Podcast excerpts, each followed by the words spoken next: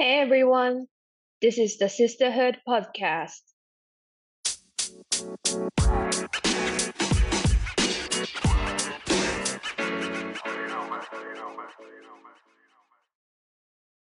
こんにちは。シスターフットポッドキャストへようこそ。このポッドキャストでは、ジェンダーや多様性を軸に、なんだか言語化が難しいけど、しないともやっとする話をピックアップしていきます。ホストを務めます、ナッツです。現在、インドに住んでいます。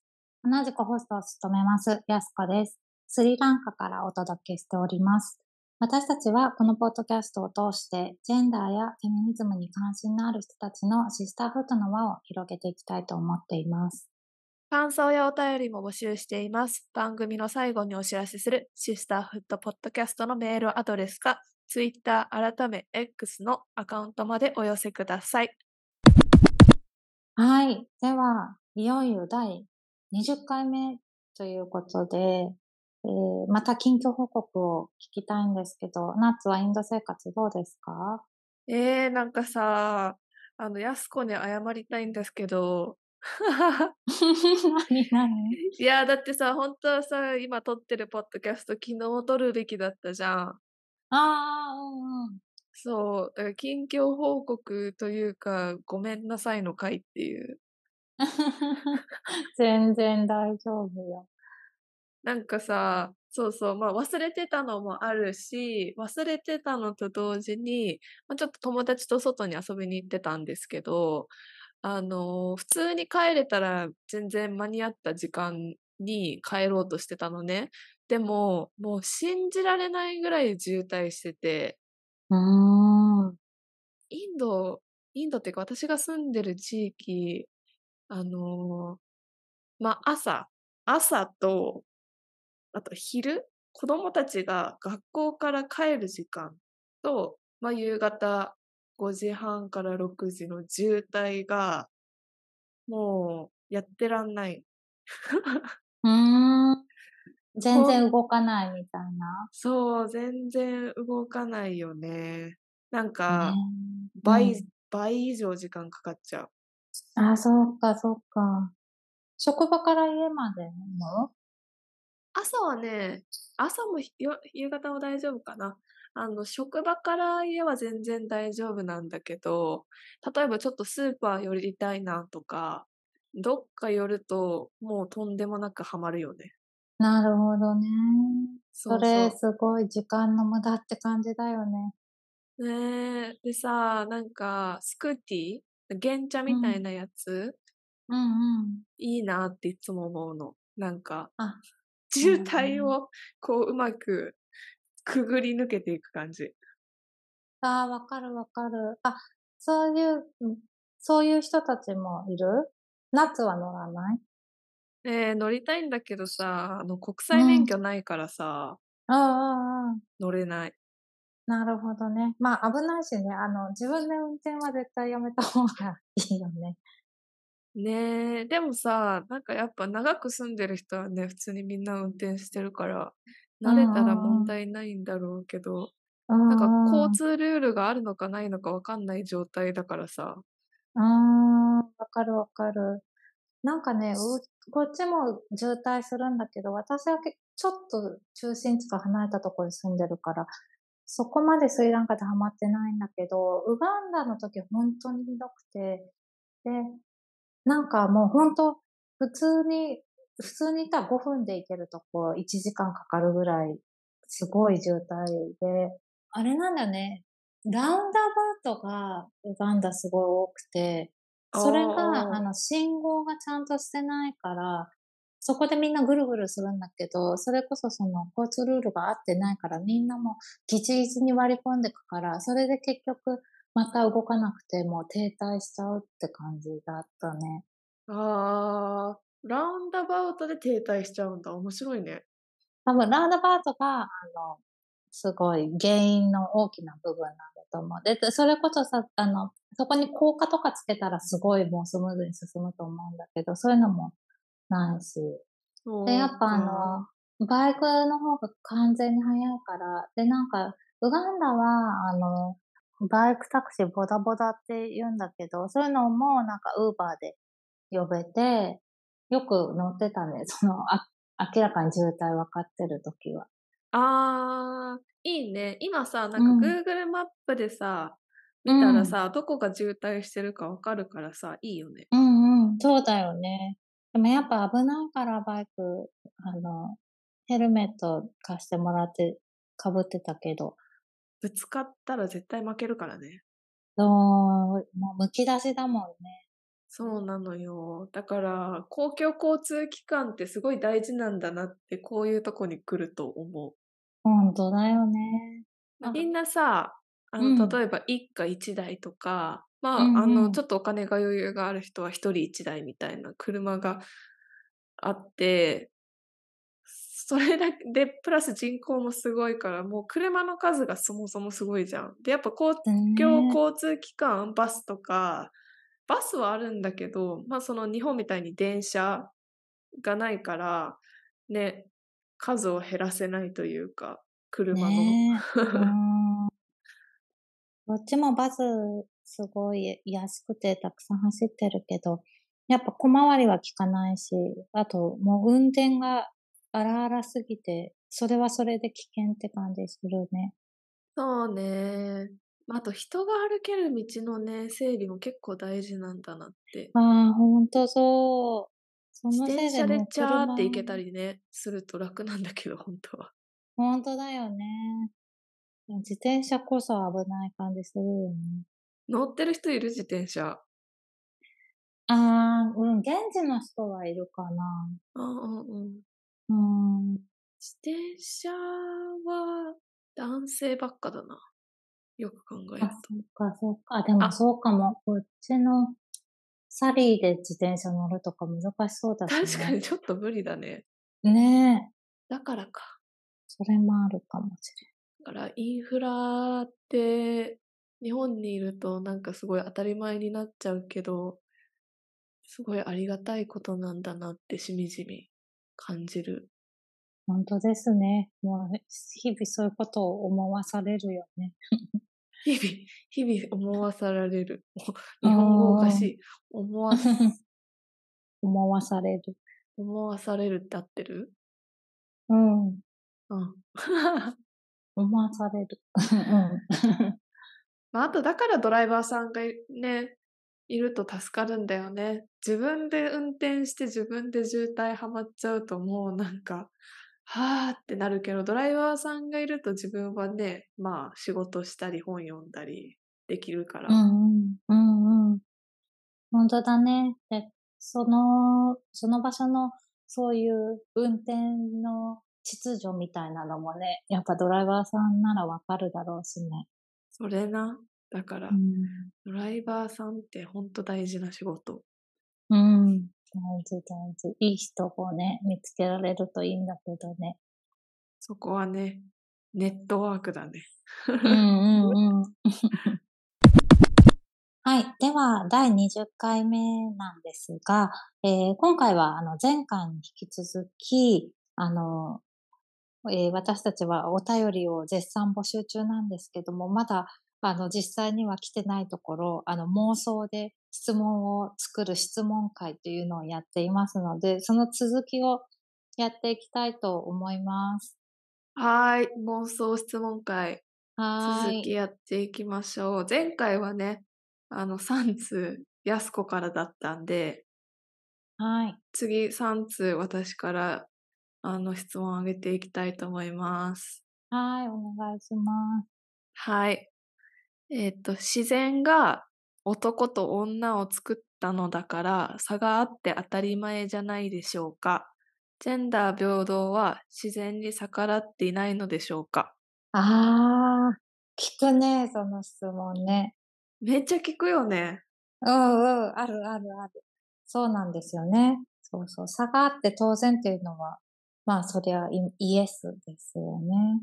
だから、何の差を話しているのか、その、ね、そういう風に聞かれたら、さらなる質問を投げかける必要があると思うんだけど、例えば、その、女性の方が、まあ従来思いやりがあってよく気がつくんだから、家事とか育児は女性がやった方が理にかなっているみたいな言説があると思うんだけと、そうだとしたら、まあそれは単に、単なる思い込みの前打規範だから何の根拠もなくて、で、ある意味、昔で言ったら、なんか女性は生理があって論理的に考えられないから仕事に向いてないみたいなことを言って、女性から仕事を奪ってるっていうのと同じ仕組みなので、まあなんかそういうふうに男女の違いっていうのを、まあ規範として作って、で、それその結果、まあどっちかの権利とか選択の幅を狭めようってするのは、あの、ダメですよねっていうこと。いや、でも僕、うん、母性、女じゃないから母性ないんですけどって言われたらどうします？母性っていうのもあってないようなものですよねっていうのはあるよね。母性こそなんかジェンダー規範ゴリゴリな感じするよね。母性って一体何って感じだけど、別に本能とかじゃないよね。ああ、ま、ちょっとぜひその脳科学とか専門の人に入っていただきたいけど、私もその社会的に作られているっていう部分は大きいんじゃないのかなっていうのと、単純に子供と過ごしてる時間がお母さんとの方が長いから、そういう察知能力がどんどんレベルアップしていくんだろうなっていう。あ、そうだよね。そうそう。だからそういう事情があってできてることなのに、それをなんか、周りが、やっぱ母親は母性があるから何でもできるね、何でも頑張れるね、寝なくても大丈夫だね、みたいに利用するのはとんでもない話だよね。いや、とんでもない話だよね。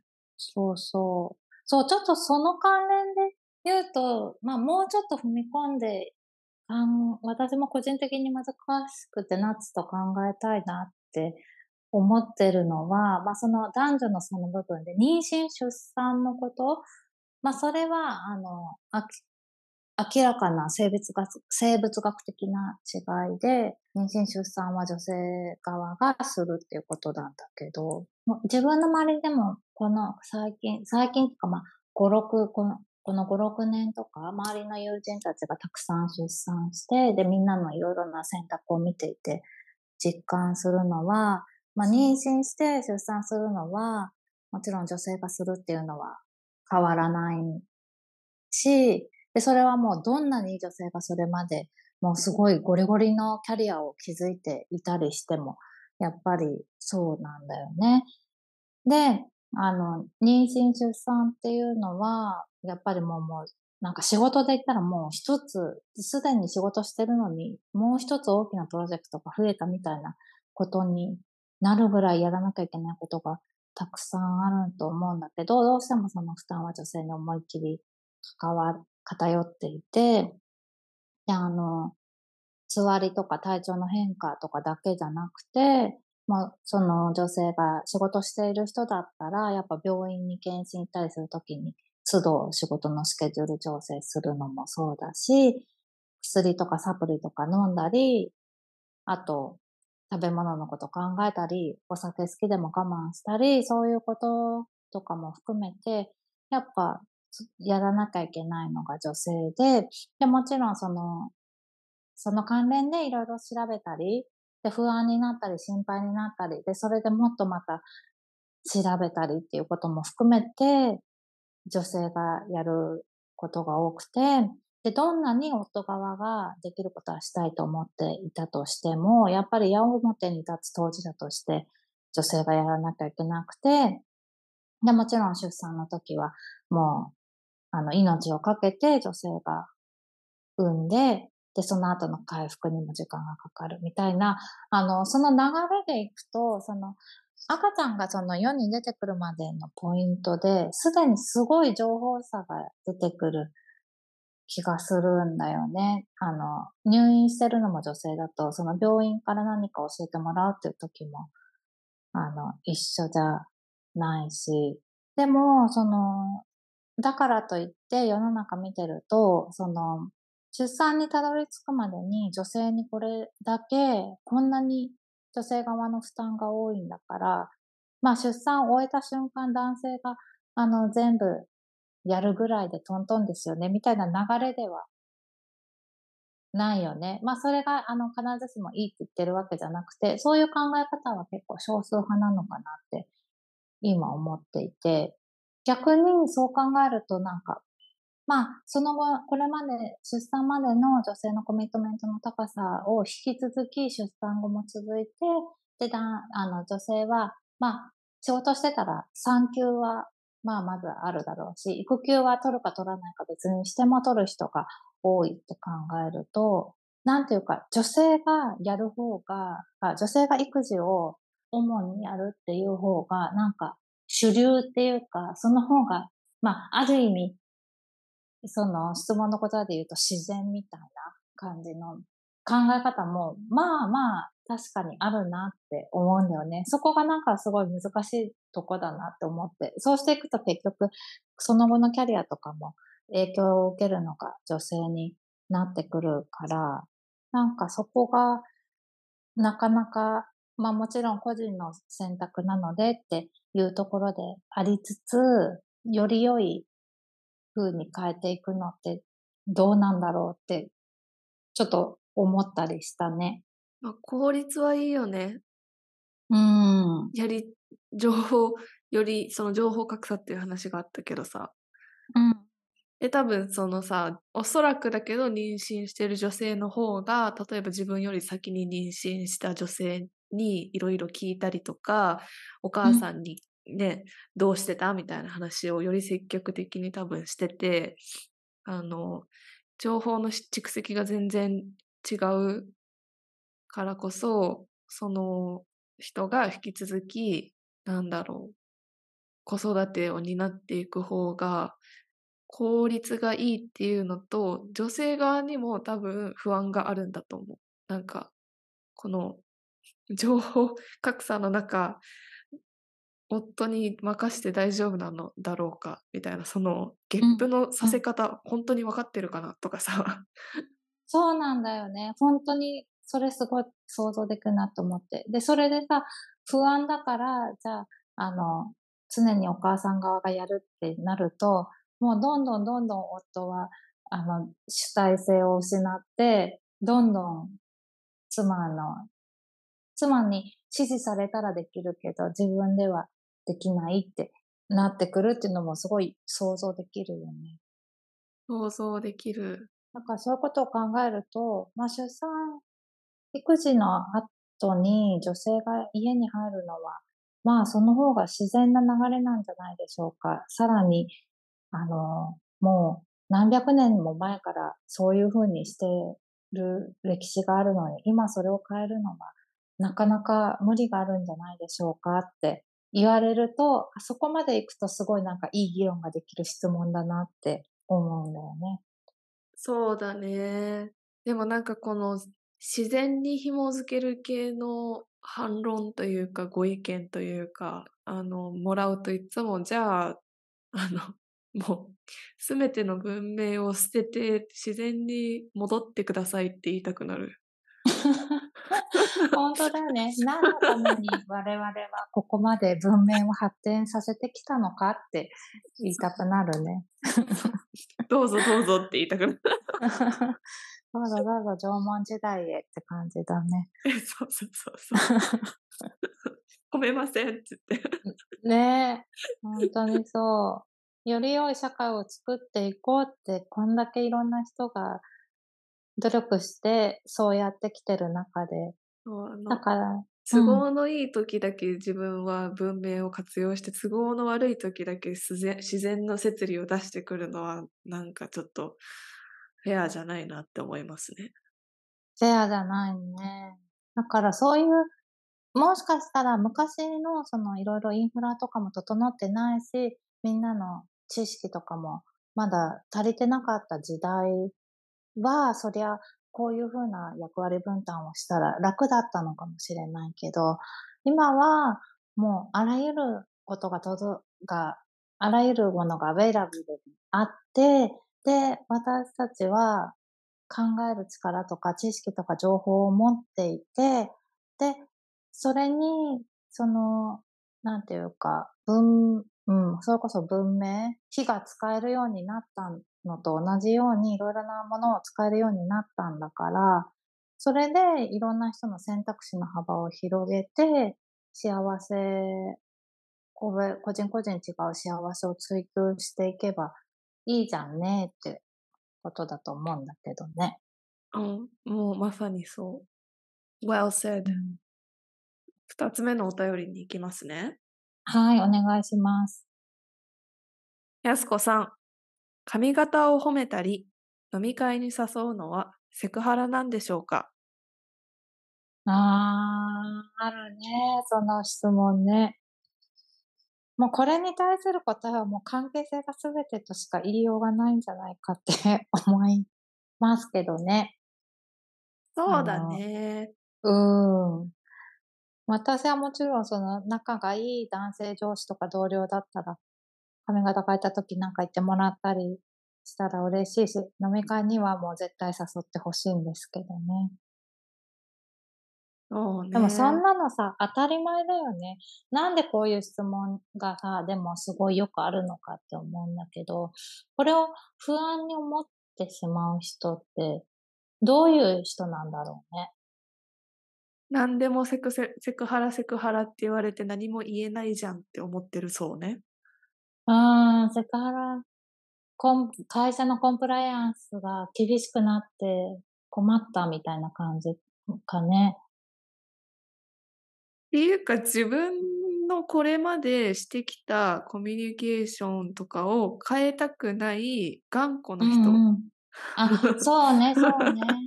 自分は変えるつもりはないってことか。そういう一つキーワードだろうね。うん。うん。であと、多分、本当に女性の同僚が何を思ってるかわかんない、もうどうしようみたいな人もいるのかなってちょっと思うんだけど。あ、まあ、そういうすごいセンシアな人はいると思う。うん、何な人？センシアあのー、センシアね。うん、うん。本当に純粋にわかんなくて、もうきょとんとしちゃう人ね。そうそう。うん。そういう人もいる。なんかそういう人は、うん。これはセクハラになってしまうのかもしれないんですけど、みたいな。うんうん、そうだよね。それはそれでなんかちょっと切ないよね。そうそう。それはね、なんか、かわいそうだなって思うとこあるけど、でも、本当にわかんないんだったら、そこはわかるところから始めればいいんだと思うんだよね。そうだよね。聞いたらいいじゃんね。そうそうそうそうそう。でさ、なんか、じゃあ分かるために、じゃあ、まず飲み会に行かなきゃみたいに考えちゃう人もなんかそう、こういうふうに言うといそうな気もするけど、でも、職場だったら、まずあの、仕事を通して分かればいいと思うよね、普通に。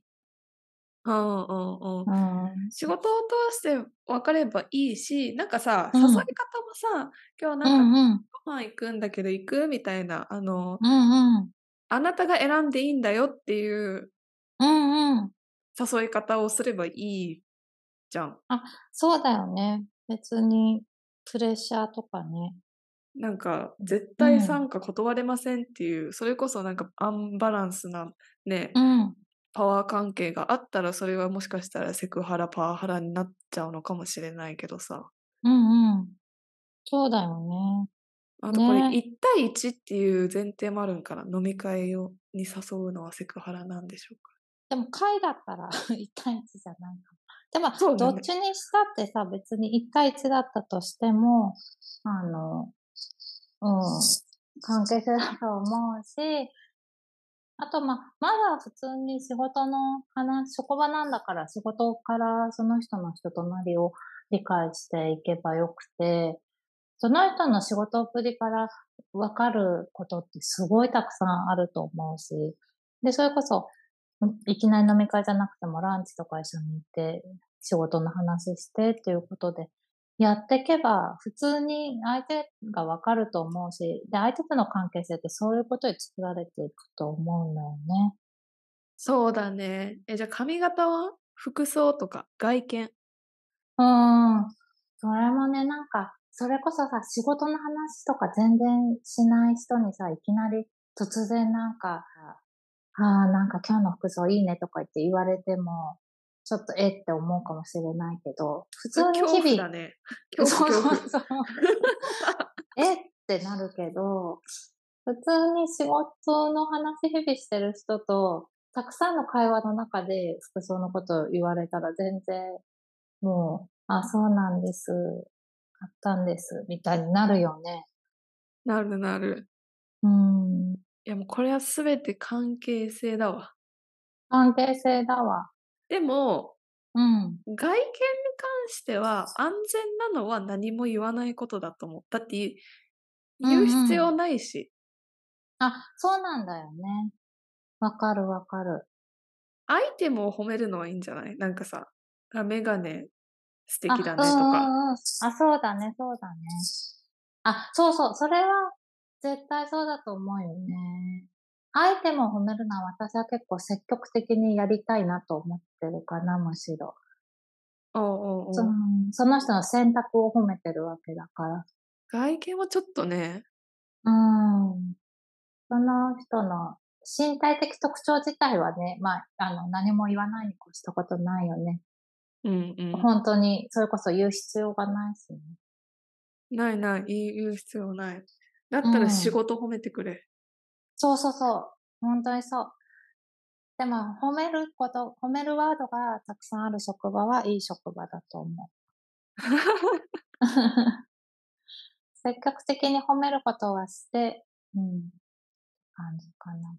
じゃあこれはうん、関係性次第だし、まあわからないならうん。普通に聞いていいと思いますよっていうことですね。そうですね。その人を知る努力をしましょう。みたいなことかね。じゃあ最後のお便りです。うん。うん。ちょっとあのお便り風に読むね。はい。えー、シスターフッドポッドキャストをいつも聞いています。やすこさん、ナッツさん、ジェンダー平等を掲げるのであれば、女性はデートでご飯をおごってもらうことや、例えば椅子を引いてもらうことなど、特別扱いを、えー求めることをやめるべきではないでしょうか？ああ、リスナーからのお便り、とっても嬉しいです。いつも聞いていただきありがとうございます。そうですね。これ、これテンション上がるね。この手紙。ぜひ待ってます。送ってください。い。これはナッツからの質問ですけど、そうですね。そうだよね。うん。デートのご飯とか、椅子引くとか、うん。全然それが絶対とか、それあると求めるのは、あの、違うと思うし、私は求めないですけどね。求めない人多いんじゃないかなって思うけど。えーあ、いる？例えば初回のデートでご飯おごってもらえるか割り勘かで、脈ありか脈なしかって測ってる人いるんじゃないですか？おごりおごられ論争ね。なるほどね。それはある、ある、あるね。確かに。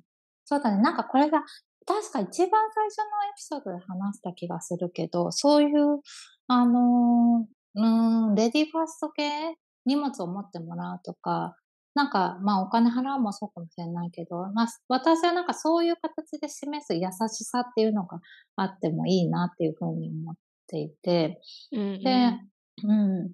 世の中には、まあ、いろんな種類の優しさがあるから、その中には、あの、もちろんたまたまジェンダーステレオタイプに当てはまる優しさもあると思っていて、例えば、お弁当を作ってあげるとか、その女性が男性にしたら、あの、ステレオタイプに当てはまるって言われるかもしれないけど、でもだからといってそれをすべて固定的役割規範を強化してるみたいに怒ったらおかしいわけで、やっぱ本人がやりたくてやってるかが重要で、作ってあげてるんだったら、あの、まあ、すごい優しい気持ちとやってあげたい気持ちがあるからやってるんだと思うし、で、受け取った相手はありがとうって言えばいいことだと思うんだよね。だからあの、椅子引かれるのも、私だったらその優しさに笑顔でお礼を言うし、もちろん相手はやりたくないんだったら絶対にやらなくていいって思いますね。ああ、だからやってもらったら嬉しいし、でもうん。絶対ではないってことね。そうそうそうそう。じゃあ、ジェンダー平等を女性が求めてるのであれば、そういう特別扱いは当たり前だと思うべきじゃないってことなのかな？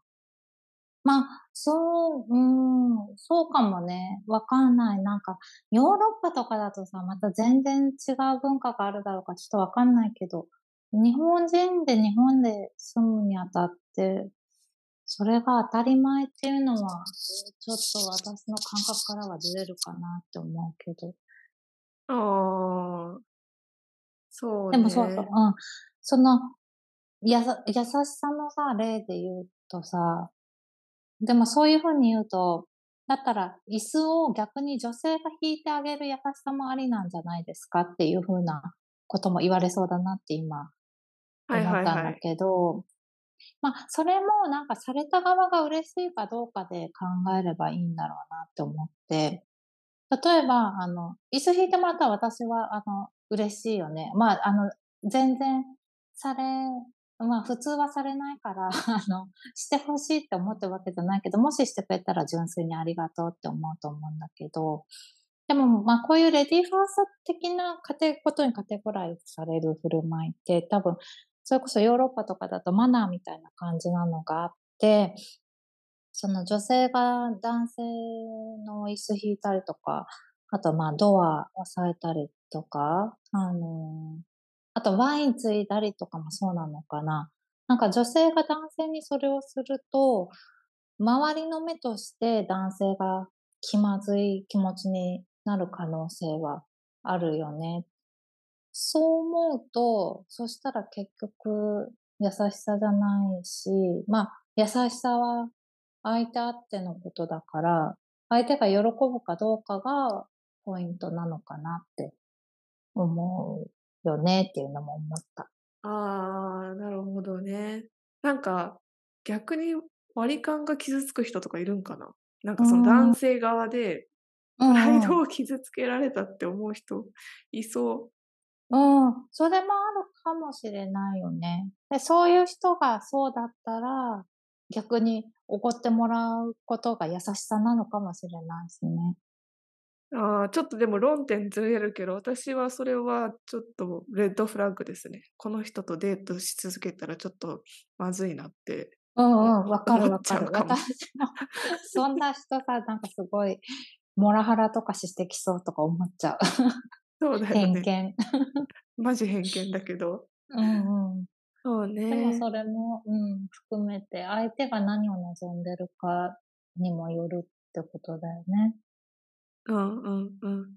だからこれも関係性だよね。さっきとちょっと似てるけど。うんうん。そうなんだよね。そうそう、おごりおごられ論争はどうなんだろうね、それでいくと。ああ、ま、なんかさ、でも、初めてのデートとかさ、まだカップルでもなく、ちょっとお互いを知ってる期間の時うん。で、もしかしたら日本の場合だとちょっと男性が多めに出すことの方が多いけどうん。カップルになってカップルになって、ま、そのまま例えば結婚したりしたら、どんどん大体割り勘になっていく気もするけどね。そうだよね。うーん。それか逆にほんとに、もう、片方稼いで片方専業主婦とかだったら、その、仕事してる方が払うとかね。なんかそこは2人の関係性だよね、それこそ。うん。この質問ってでも大体、なんかまた、ちゃちゃ系の質問な気がするけどね。そうだよね、何か言ってやりたい系のね、質問そうそう。だよね。そうそう。うん。ほんとに心から、そこれが課うん。題だと思って言ってる人の方が少ない気がする。そうそうそうそう。でも、ま、実際その初回のデートは相手に払って欲しいって思っている女性が多いってことなんだと思うけど。それをプレッシャーに感じちゃってるってことかな？ね。そうだね。それをプレッシャーに感じているからといって、それをすべてのジェンダー課題に、への反論として使わないでほしいよね。そうね。でも、その反論じゃなくて、じゃあめちゃめちゃ心から悩んでる人のお便りだとしたら、なんかその、うんうん、経済的に安定してないと男として見てもらえないっていう不安は本当に良くないと思う。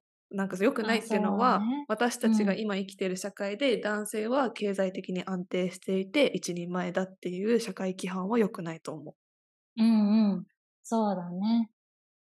本当にそうだと思う。だからそれ本当に真剣に悩んでる人のお便りがあったら、それ、そういう、もう社会はいろんな方向性に変わっていっていて、女性側でも私が稼ぐからしっかり家のことやって、やさ、私に優しくしてくれる夫が欲しいですって人は、たくさんいますよっていうのも一つの回答かなって思った。そうだね。逆にさ、うん、なんか例えばさ、なんかそのウェイターの人がさ、うん、お会計持ってきて当たり前のように男性の方に渡されると腹立つことあるじゃないですか。あるあるある。スリランカ多い、それ。そうなんだ。だからその男が全て出して当たり前っていう規範もちょっとずつ変わってきてるかもね。本当だよね。そこは真ん中に置くってただしたらいいだけなんだよね。そうだね。ちょっとウェイターのジェンダー研修した方がいいかも。うん、確かに確かに。カスタマーエクスペアレンスとして良くないよね、だって。そうそうそう。本当どこでも必要だよね。うん。うん。お悩み解決できましたかね？ね。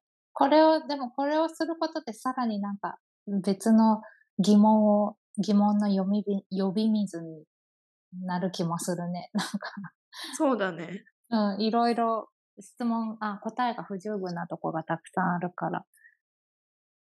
そうね、ちょっと1回に3通はカバーしすぎたかもね。しすぎたかもね。ちょっとお便りたくさん来ちゃったから。そうそうそう、ちょっとね、大人気だからさ。ね。次は、じゃあじっくり。回答する用意はできていますので。はい。待ってます。待ってます。シスターフットポッドキャストではお便りを絶賛募集中です。感想やご意見、話してほしいトピックや、あるいは日々のお悩みのご相談でも、ぜひ、シスターフット .pc at gmail.com までお寄せください。スペルは、sisterhood.pc at gmail.com です。また、ツイッター改め X のアカウントもありますので、そちらもぜひチェックしてください。X で感想感想をポストする際は、ハッシュタグ、シスターフットポッドキャスト。シスターフットはカタカナ。ポッドキャストはアルファベット大文字でハッシュタグをつけていただけると嬉しいです。Thank you for listening. またね。バイバイ。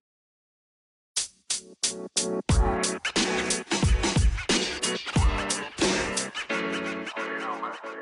You know, man.